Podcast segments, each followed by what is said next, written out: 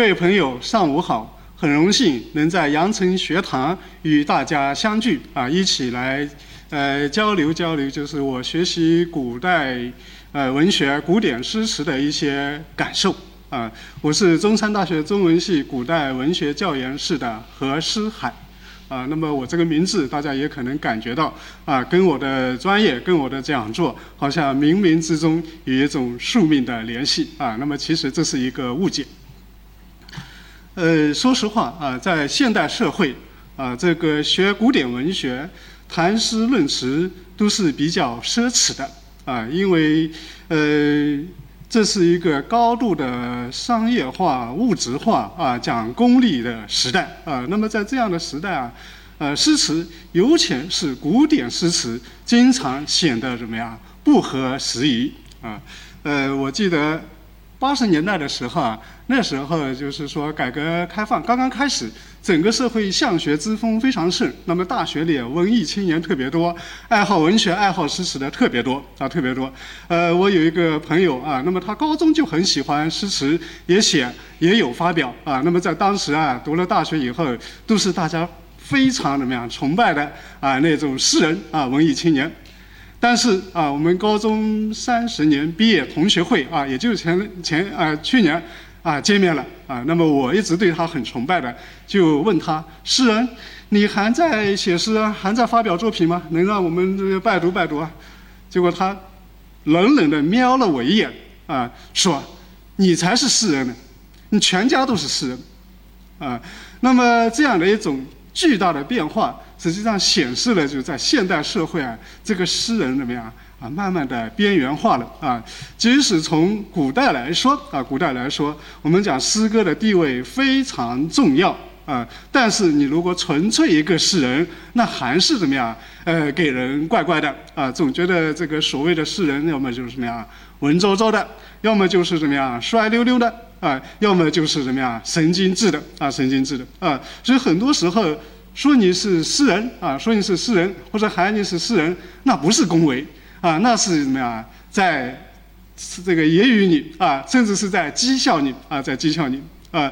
那么这样的一种变化，我们说啊，是实实在在的发生的啊。我们怎么样？呃，无可的避免啊，甚至从这个大事上来说，也无可的挽回。啊，那么在中国传统社会里面啊，就是文言这种作为语言、作为文学的时代里面，诗的地位是非常高的。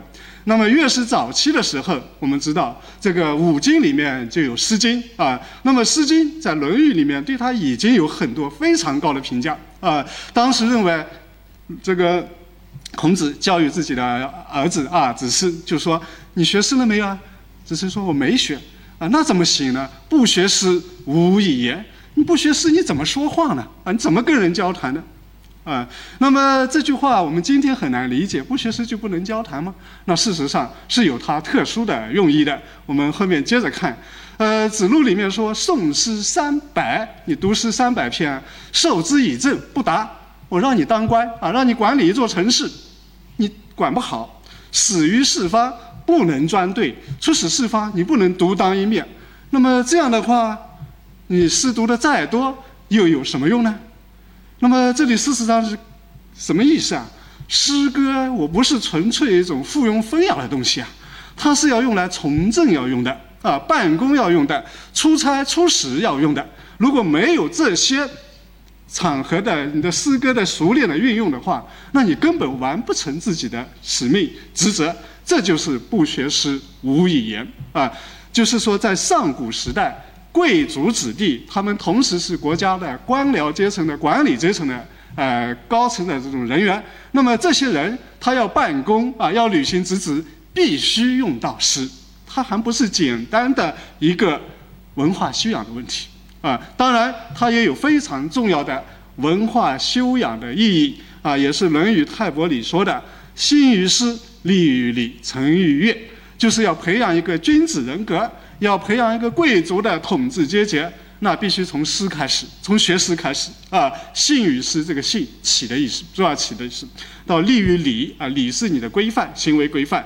成与乐最好能否成，那还要看你这个呃乐的修养，就是礼乐的修养啊。那么在这里面，就古代社会诗的地位之高啊，远远超过我们现代人的想象。它绝不是一个文艺青年的个人的爱好问题、兴趣问题，它是关系着这个呃国家的这个政治啊、外交等等大事的，当然也包括教育方面啊。那么这是对上层统治阶级来说的。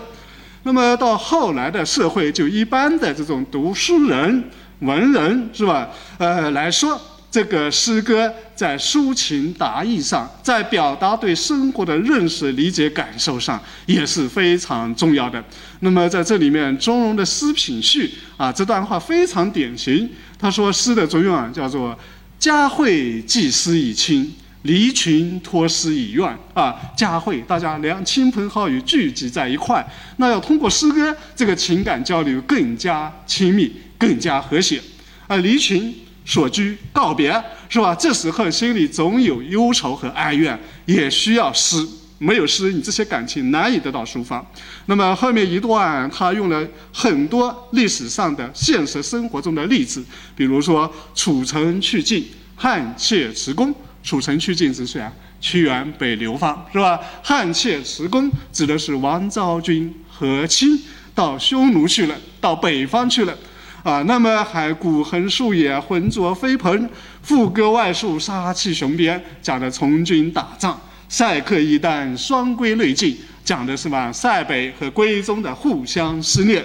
还有室友解配出朝，一去忘返。解配出朝，被贬谪了啊，离开京城了，是吧？啊，要到边远的地方去了。女友扬娥入宠，再办倾国啊。那么女子啊，这个征收宫女是吧？进入宫廷啊，那么很可能得到皇帝的赏识了啊。那么就可能青云直上，甚至整个家族都天翻地覆。那么就是说，人生社会的种种遭遇，种种的。由此遭遇引起的心灵的激荡，非成诗何以载其意？非长歌何以成其情？啊，那么这是什么呀？呃，除了主要一般的社会功能外，对于这种呃一般的读书人或者诗人来说，他的精神上的、情感上的抒发表达最重要的文体。或者方式啊，这种方式啊，那么这是在古代社会是吧？在古典文明之下的啊，古典文明之下。那么到了当代社会，我们讲物质文明、商业文明、功利社会里面，诗歌确实是慢慢的边缘化了啊。但无论如何边缘化，在我们这样一个民族、一种文化传统之下，诗歌从来没有消亡啊，它的血液。它的那种氛围啊，它的这种细胞一直或明或暗的活跃在我们的生活中啊。那我这里举两个例子啊，第一个就是刚刚我们结束了高考，是吧？那高考对中国来说是一件非常大、非常大的事，是任何普通家庭、普通老百姓都有可能改变命运的事，也可以说是最受人瞩目的事情。嗯，那么刚高高考刚开始前一天，中国大学的王牌北京大学就发了官微，鼓励广大考生啊，要加油的意思是吧？那么这个鼓励加油，他也用了“加油”这样两个字，但这种加油我们觉得太普通了。太怎么样通通俗了是吧？而且这种加油它什么时候有效果啊？你在那种非常紧张的时候是吧？非常激烈的时候它会有效果的。如果需要一种长期的努力的、长期付出的，那你光光加油那是不够用的啊。所以我们说那个比赛场上加油，那个气氛一来特别有效是吧？啊，那么那种表演的场合也特别有效。但我们人生很多不是表演。很多时候是要敲鸭子划水，悄悄用劲的。这悄悄用劲的时候，你加油反而效果是不好的，是吧？那么，所以除了加油这样很通俗、很土的古劲以外，北大这样的最高学府用了两句诗啊：“须知少时凌云志，曾许人间第一流。”啊，那这两句诗。我们乍一看觉得非常好，是吧？哎，凌云志啊，少年当有壮志凌云，是吧？哎，高考啊，特别考北大，那就是人间第一流的天之骄子，非常有鼓动性啊，有鼓动性，而且比加油这种感觉怎么样？更有一种持久的力量，是吧？更有文化的深厚的蕴含。那么这个官微发了之后，结果在网上引起很多怎么样反弹啊，很多反弹啊。那么这个反弹的原因就是说，因为有些人现在这个网络查询方便啊，这样的诗这么好的诗从哪来的是吧？谁写的总想了解，一了解发觉不对啊，这可不是一句吉利一首吉利的诗啊啊，因为他们从网上搜到原诗是这样的啊，前面两句一样，后面。哪晓岁月蹉跎过，依然名利两无收啊！那这显然是什么？经过人生的若干阶段之后失败了，那少年的梦想全部成空了啊！岁月蹉跎，白白的浪费了啊！这是在高考之前你用这样的诗，那是大不吉利的啊！叫做依然名利两无收，两手空空，空空的行囊是吧？空空的行囊啊！那么。很多人就觉得这个北大太坏了啊，太坏了啊！在这种高考的时候，用这样的诗来给大家鼓劲啊，那要么是高级黑啊，要么你是北大没文化，是吧？没文化啊。那么这样的诗啊，这样的诗，到底是古人的诗还是今人的诗啊？那我们其实一读之后，也是感觉有点不对的啊，不对的。首先啊，从这个语言上来说，这绝对不是古诗的感觉。尤其是古人写的古诗，它是一种高古的气息的，那种气息你感你说不上来，但是你有感觉，能感觉出来。那么这首诗有几个地方必然怎么样？不是古诗啊。首先我从语言上，哪小岁月蹉跎过啊？哪小就是哪里小的，就是惊人的话，在古诗里面哪里从来不用哪里，都是有那的，那小那得怎么样怎么样是吧？它本意是哪的？这绝对是现代人的现代汉语。你在古诗里你找不出一句一个地方用哪这样的啊，除非他是到了宋元以后的那种呃很通俗的戏曲、白话小说里面有可能啊，但是在诗里面绝对不是的，这是一个问题。第二个问题啊还是很重要的啊，如果是古诗啊，我们讲它没有一点古味；如果是近体诗，那必然要符合韵律，但这个是绝对的，多数破律了，不符合韵律啊，比如说。须知少时凌云志，我们按正常须知，那叫古诗开头是要平平仄仄平平仄，是吧？好，须知是平，没问题。少时少是仄，时是平，关键少第三个字可平可仄，那时是第四个字一定要仄的啊，就是一三五不论，二四六分明啊。那你现在须知是平，少时又是平，然后凌云的云又是平。连着三平啊，连着平，它这个该平该仄的地方完全没有仄，那这绝对不是古人写的。古人稍微有一点点，就是三五岁的儿童会这个例问那个字诗对的啊，能够那样对的，他就不会写出这样的诗的。啊，好，同样，这个呃哪小我刚才说过了啊，这是有问题的。还有岁月，哪小是这，岁月也是这。连着四个字都是这，蹉跎也是这啊，也是这，在古诗里面它入声是这啊。那么这里就是最后这一句几乎就没有平声字了，这也不可能的啊，因为第二句和第三句之间应该什么呀？前面上句如果是这个呃仄仄平平仄仄平，那么第三句就要年啊，古诗里有年旧啊年旧啊，那么它就应该怎么样？仄仄平平平平仄啊平平仄啊，那么它完全不合啊，完全不合。啊，然后是依然名利两无烧，也是非常通俗的话语啊，所以不是古人的啊，不是古人的啊。那么呃，有的就觉得北大这个没文化，断章取义；还有人是北大黑啊，北大黑啊。其实还是说更深层的黑啊。你们这些人平常好像自以为是了不起，是吧？真的到高考到见了真章的话。你的原形毕露了啊，算什么东西是吧？算什么东西？还那么狂的要命啊！那么这其实是一层意思，还有一层意思。对普通老百姓来说，即使考上北大清华，你以为真的你就天翻地覆了？真的就是朝为重天狼，暮为这个暮登天子堂了？不是的，北大清华出来还有很多去这个卖猪肉的，去卖冰糖葫芦串的，还是生活在底层的，一样的。啊，一样的啊，这种社会就是说，我们如果用那个词叫做阶层固化的情况下，读书改变命运跟历史上没法比的。历史上真的你一个种天郎一下子登天子堂，一下子变了，是吧？但现代社会已经很难了啊，读书不是说一下子就能当官，就能怎么样给整个家族光宗耀祖的，不是这么回事啊。这是科举考试取消之后就是这样了啊，不是说我们今天的问题啊。因为科举就是培养当官的，你考中了就有当官的资格，然后选官选上了是吧？那你很可能就一路上去了。但是科举结束了，没有了，读书跟当官没有必然的关系的啊，没有必然关系，这是另外一层含义啊。另外，当然这个呃不好呃说的太多啊，说的太多。好，那么呃网上就是说怀疑啊这首诗啊这句诗它到底是谁写的啊？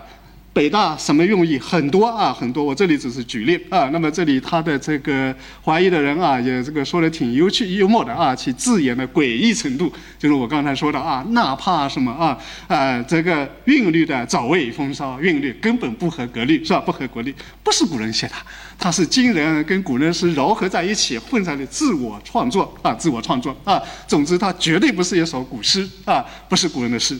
好，那么它是不是完全跟古诗没关系呢？那也不是啊，也不是啊。我刚刚讲过是阉割的古诗，是吧？阉割的古诗啊。那么如果我们使劲的去查文献，查到这首诗的真实的出处啊，真实的出处是清代的一个叫吴庆迪，他是一个比较平常的，可以说略默默无闻的诗人啊写的。到了三十岁的时候，古人三十而立，但三十岁他还是一事无成，非常悲伤啊，非常悲伤，所以写了一首诗，叫《题三十小巷》啊，《题三十小巷》啊。那么我们来看这首诗，就非常正常了，它显然是一首怎么样律诗啊，格律诗啊。那么整首诗到底是要表现这个凌云壮志呢，还是表现怀才不遇的牢骚呢？我们一看啊，就很清楚。时若何曾近虎头，少年书见海天秋。啊，时若近虎头，这里用了一个典故，就是班超的典故。班超我们都知道啊，这个班固、班彪的家族的很有才，但他不愿当普通的读书人啊，不愿当读书人啊，他喜欢驰骋边疆，建功立业啊。那么他年轻时候因为不读书，是个学渣，他爸爸老批评他啊，老批评他，他不服气，结果就喊来一个。看相的人给他看这个长相啊，给他判断命运。结果看相的一看说啊，大吃一惊，搬家就他最富贵啊！为什么？他长的是燕寒虎头，燕寒燕子的下巴，老虎的头，头状像老虎，这是食肉的万里侯的真相啊！那么班超后来果然怎么样？是这个在边疆建功立业，封万里侯的啊！那么食肉何曾见虎头？他讲的是食肉，我们讲。呃，《曹刿论战》里面还有说肉食者鄙，他表示这个生活比较忧郁的、富贵的啊。但是那些生活好的人，他未必真的是有富贵相，言外之意真的有才华，何必近何曾近乎他？未必都是那些有才华的，是吧？啊，富贵之人，就有很多人是混混的，是在这里怎么样忽悠的？啊，少年书见海天秋啊，少年三十年了，是吧？三十年了，还是一书一见天涯海角的流浪，一事无成。那这就是怎么样？写了自己的那种牢骚了，是吧？自己的不得志了。文章兴为焚黄祖，普被今游囧马洲。又用了两个典故啊。黄祖三国时江夏太守，黄祖刘表的一个手下啊。那么呃。这个人特点是性子非常急，但心眼不坏啊，心眼不坏啊。那我们都知道，当时有一个非常著名的文人叫祢衡，文才非常好，但是性格很狂傲啊，谁也不服气，不不服谁啊，见到谁看到他不顺就骂啊，不啊呃，把曹操骂得很难受啊，因为他文采好啊，他骂起来怎么样，痛得让你没法说啊。那么曹操实际上是想把他杀了的。但他又怕丢这个杀义士之名啊，就乱杀无辜，又是这一个才人啊，所以他想了一个狠毒的计策，就是说这样一个名动天下的才子啊，我把他送给这个皇祖啊，皇祖啊。那么皇祖一开始跟他，哎呀，读了他写的章表啊、奏书，因为是他的木刻嘛，是吧？要写那些文章啊，哎，就觉得特别中意，基本上就他想说什么都被他写写的特别到位啊，那跟他是一见如故啊，特别的好，特别欣赏。啊，特别欣赏啊。那么，呃，祢衡并不因为特别欣赏就对他特别感激了，所以老是还是看着皇祖，也就是看不习惯了，还是骂啊。有一天召集宾客的时候，这祢衡迟到了，大摇大摆的来，啊，那么这个皇祖不太高兴，他就你这个老头子，你瞪着我干什么？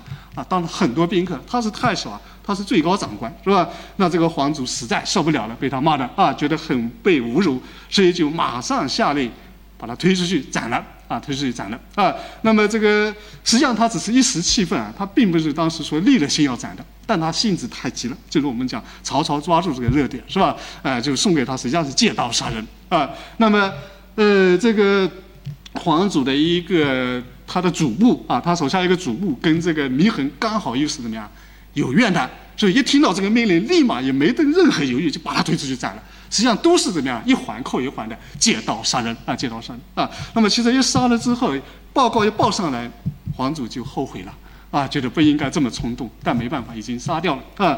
那么文章信为焚皇祖，也是说怀才不遇的意思啊。尽管说皇祖杀了这个祢衡，但他起码是懂得欣赏祢衡的啊。那么他这里说未焚皇祖，就是未得之音，是吧？普备经由囧马州。马周啊，大家可能不太熟，他是一个贞观时期非常著名的宰相啊。那么这个魏征之后啊，再有名的就是他了。他对贞观之治是起了很大的推动作用的。但是马周年轻时非常的穷困，他少时候就孤儿啊，孤儿。那么古代呢没有父亲，这是很不幸的啊，因为你一个母亲要辞担家族很困难啊。但是他很好学啊，很好学啊，呃，然后呢，好像又是好学，又跟一般的人呢好像不太交往得来，就性格比较落拓，比较怎么样？有点怪，所以乡里人都看不起他，都嘲笑他啊，都骂他啊。那么他后来这个书读不下去了，就当了这个呃助教啊，助教也就当老师了。但当老师在古代地位很低的啊，很低的啊，呃，所以没当多久他又辞职了啊，就到长安去北漂了啊，北漂了，想去混个前途啊。结果啊，这个 后来就到了一个呃中郎将。叫做长河的家里做幕僚、做门客啊。长河呃是一个武人啊，武将，没文化。那没文化的人，他对有文化的人特别怎么样看重啊？那么就对他特别好啊，特别好啊。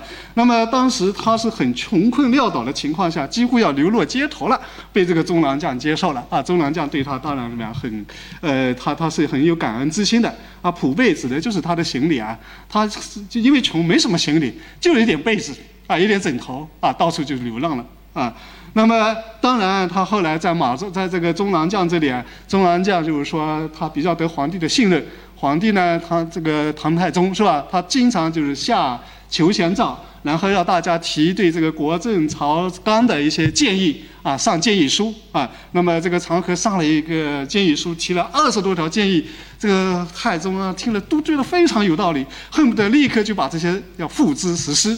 啊！但是他一想，不对啊，这个昌河平常没什么文化，根本提不出这么好的建议来，根本写不出这么好文章来，所以就把他叫过来问了啊。那么他也认了，他说我哪里写出来？这是我的一个门客。好，那么太宗一听，马上召见门客，马上授官。十多年前，十多年间就从一个。屌丝啊，一文不名的屌丝上升到宰相啊，那这确实是飞黄腾达啊。那么他是一个典型的，就是说，呃，前期不遇，但是后期很得意的人。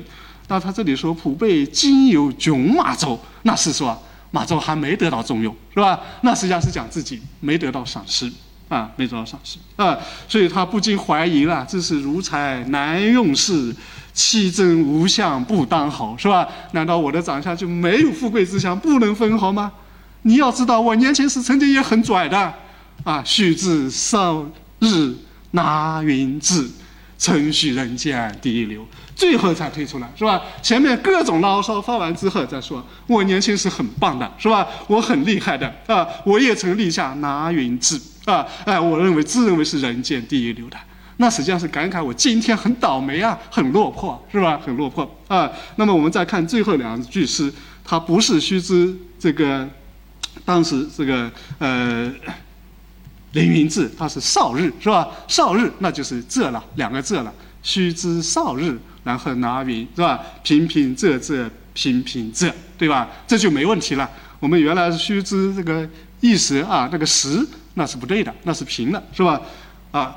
那么这首诗的真正的来历就是从这里来的啊，这里来的啊。那么这首诗前段时间网上，特别那些就是好像有点文化的那种圈子里的，炒得不亦乐乎啊，炒得不亦乐乎啊。那么这样炒也说明啊，大家对诗还是关注的，是吧？诗的作用、诗的来历，是吧？诗的原意是什么啊？还是有很多人关注的啊，并不会说它完全的消沉了啊，消沉了啊。那么这是一个例子。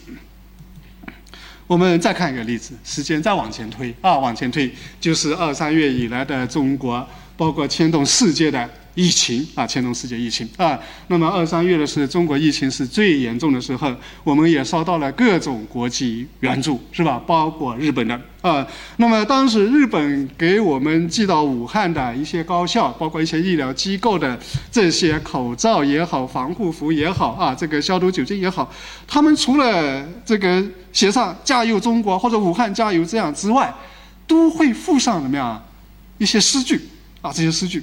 而这诗句我们一读，感觉非常美，是吧？特别一开始引起讨论的就是“山川异域，风月同天”，是吧？那么你想想啊，这个加油，我们讲这个东西啊，当然是很有必要的。但如果这样，总觉得不够的。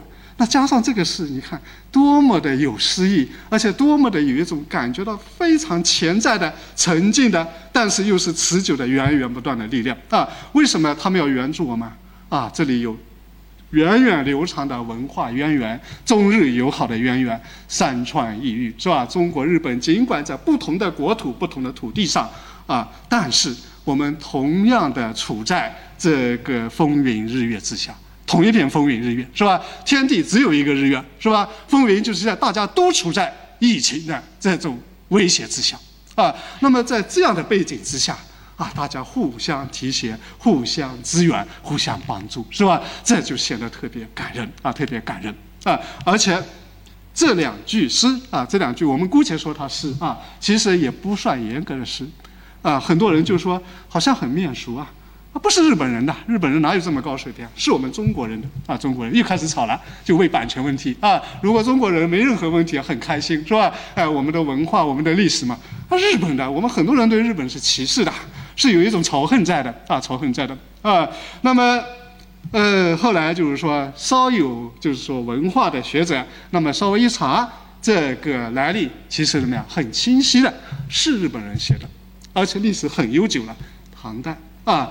唐代的开元年间，我们知道唐代的佛法非常盛，是吧？这个佛法从南朝开始已经是南朝四百八十寺，多少楼台烟雨中了。那么唐代只是从南朝怎么样一脉相承过来，当时三教并重啊。那么这个像武则天啊这些人是特别的信佛了啊，特别信佛了啊。好。那么开元年间啊，我们中国跟日本这个关系比较好，日本派了很多遣唐使，就留学生到中国来啊。那么这里很多也是僧人啊，也是僧人啊。那么到了中国之后，他们到长安啊，知道当时有个高僧叫鉴真大和尚啊，佛法非常高啊，所以他们希望鉴真能够东渡去日本怎么样，给他们传法弘教。啊，那么为了表达他们的诚意，当时日本的长亲王啊，一个亲长务亲王，一个亲王，也是非常的虔诚的佛教徒啊，送给中国一千套袈裟啊，一千套袈裟啊，那么每套袈裟上都写了一首符戒啊，就是戒颂啊，戒颂，戒颂的前两句就是这样的：山川异月，风月同天。啊，然后后面还有两句。祭祖福子啊，祭诸福子，共结来缘啊，就是要结下未来的这种缘分啊，结了缘分啊。那么这个就是说，他在当时是宗教的背景，是吧？中国跟日本一衣带水，而且文化是怎么样一脉同源的啊？大家又共同的都非常信仰推崇佛教，是吧？推崇佛教啊，所以用这样的祭来表达他们希望我们。这个能够派高僧去怎么样支援他们？实际上这样的一种呃意愿是吧？那么呃，坚贞一开始他很忙是没有答应的，但他看到这样的佛迹之后，他还是被感动了。他觉得日本也是有高人啊，也是有高人啊啊，对于这种佛法的需求也非常强烈。后来终于怎么样东渡了是吧？东渡了，嗯，好。那么呃，我们讲就是日本的古典文化。感觉确实保留的比我们好，他们整体的对古典的那种认知和运用啊，从平均水平来说啊，我不说具体的个人，就对个人有差异，平均水平来说，确实怎么样？是高于我们的啊，是高于我们的，所以他们你看寄来的很多这种物质啊，都是有诗词的啊，都是有诗词的啊。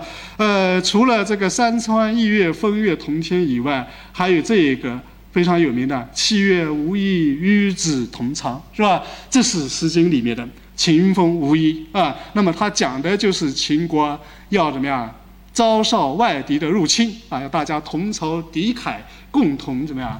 对抗外敌是吧？七月无意与子同床，七月无意与子同茅，七月无意与子同阁，就同仇敌忾抗啊。那么在这里，当然这个外敌不是人，而是病毒是吧？是新冠啊。那我们大家全国也好，全世界也好，全人类也好，都要怎么样携手并肩，一起来面对，一起来抗战啊！一起来抗战啊！那么这也是日本的援助物资里面写上的啊，写上的。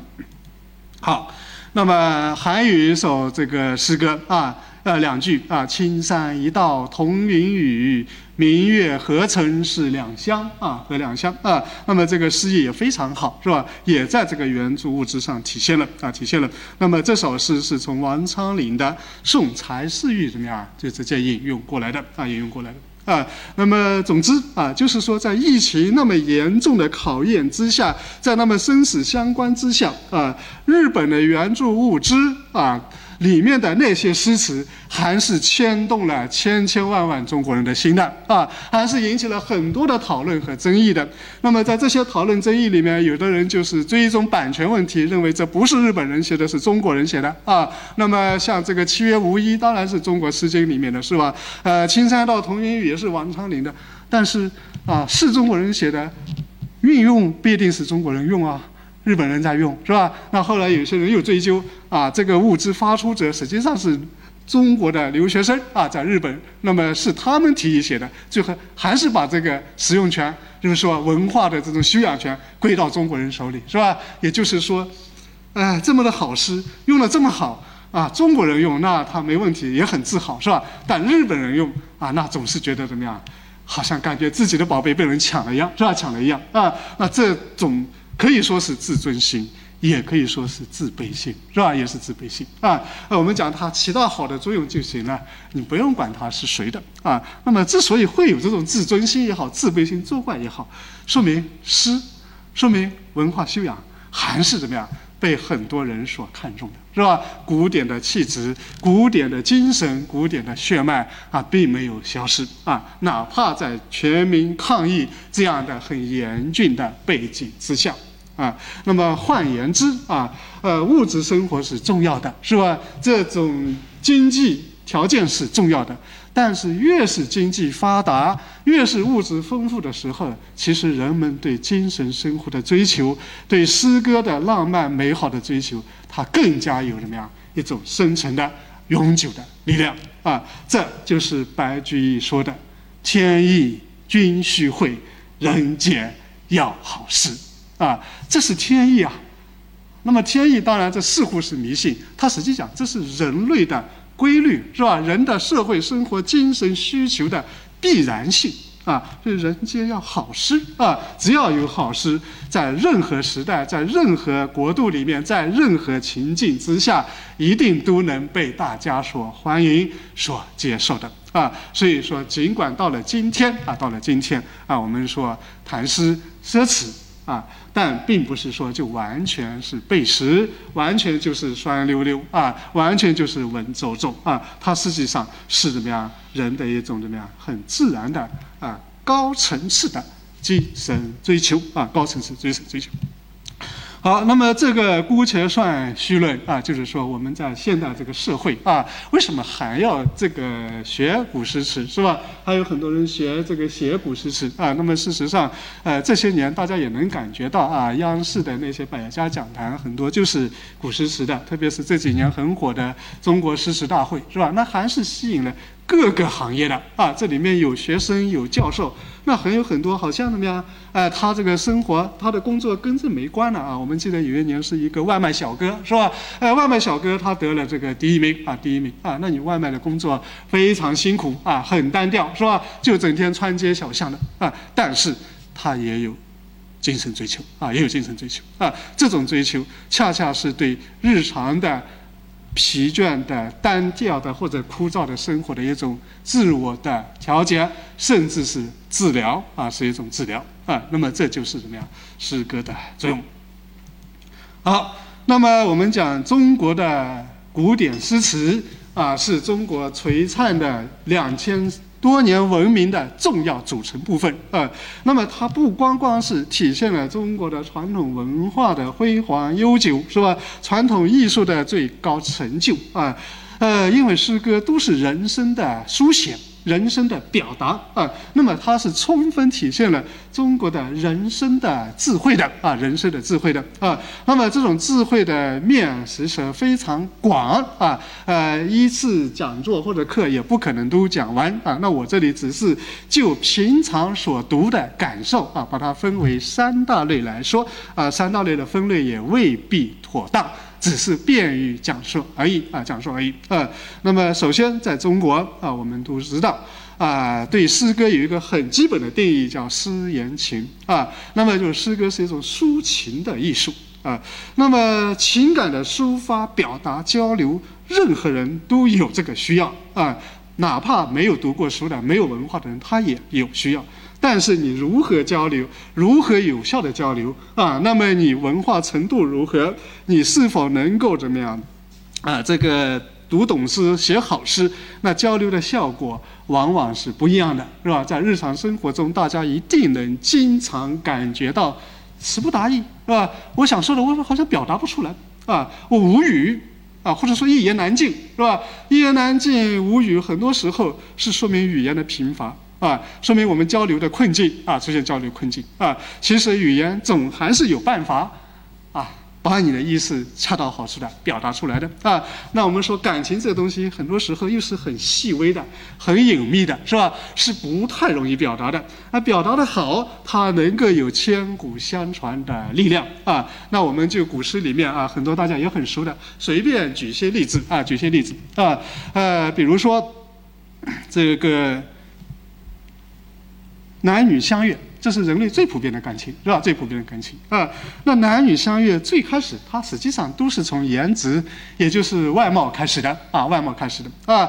呃，男女之间有互相吸引，首先往往是怎么样？外貌吸引了啊。当然，我们今天可能很多人不承认啊。那么不承认是一回事，至少怎么样？啊，很多时候啊，让你跟一个很丑的人，跟一个很帅的、很美的人啊，你愿意选谁是吧？啊，这个就是在不了解他的家境、他的智商、他的情况。之下，只是在颜值的事情，你选谁，这个是很诚实的啊，很诚实的啊，你怎么说都没用的啊，没用的啊。那颜值高、很美、有吸引力啊，怎么表达呢？不容易表达的啊。我们看到一个啊美男子啊，你语言贫乏就说哇好帅啊，哦帅哥是吧？哦完了啊，那怎么帅？什么帅啊？呃，说不清楚啊。那我们看古人写帅怎么写的啊？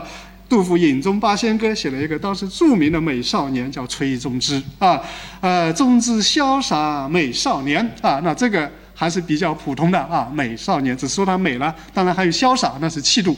好，接下来看举上白眼望青天，这有点不一样了啊，举上举着酒杯，整天醉醺醺的举着酒杯，举着酒杯也就罢了，还白眼，老是翻着白眼，啊，头朝天。目高于顶啊，目高于顶，那这是一个很酷很酷的少年人啊，光光帅不够，还要酷，是吧？哎，你这个不酷的话，就没有那种吸引力了啊，没吸引力了啊。那么白眼是一个典故啊，一个典故啊。我们除了白眼之外，还有青眼相加，是吧？那讲的是这个西晋时的阮籍啊，阮籍啊，阮籍是一个当时的名士。这当时的名士都很有价值、很有个性的啊。那么他不喜欢那些礼法之士，礼法之士就是什么意思啊？开口讲仁义道德的啊，口口声声仁义道德，这些人其实背后不知道他都做了什么龌龊的事啊。真正的他那种道德高尚的人，他不会把道德挂在嘴上的，是吧？整天想着为人民服务的，我觉得怎么样是很可疑的啊，你整天天天说到哪里都说为人民服务啊啊，不是这样的，是吧？那么阮籍讨厌的这种人是虚伪的礼法之士，所以那些人只是为了自己的功名利禄，实际上都是在装逼啊。我们用一个话来说，在装，是吧？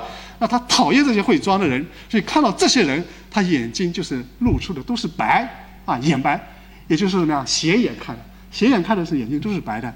啊，那么他遇到志同道合的，他很欣赏的人，他看的是正眼看的，跟正眼看的眼珠全是黑的，啊，那就是青眼，是吧？所以我们后世有个词叫垂青，啊，就这样来的，啊，那白眼呢，他对世俗之事，那种红尘滚滚中的啊，追求功名利俗事，他看不惯的，所以他整天就是白眼，啊啊，不看人了，他专心看青天了，啊，看青天他能青眼，啊，能青眼，啊，这很酷。啊，皎如玉树临风前啊，玉树临风，那这个皎皮肤白是吧？皮肤白啊，皮肤白啊，那么也是说明他的人格的皎洁啊，人格的皎洁，不光光是皮肤的问题是吧？整个的就是一种的呢超凡脱俗的玉树临风的啊，玉树临风的啊。好，那么这样的形象啊，来写一个美男子是吧？美男子啊，哎，比你怎么说怎么帅怎么帅啊？这个怎么样？有这个冲击力啊，有震撼力了啊，有震撼力了。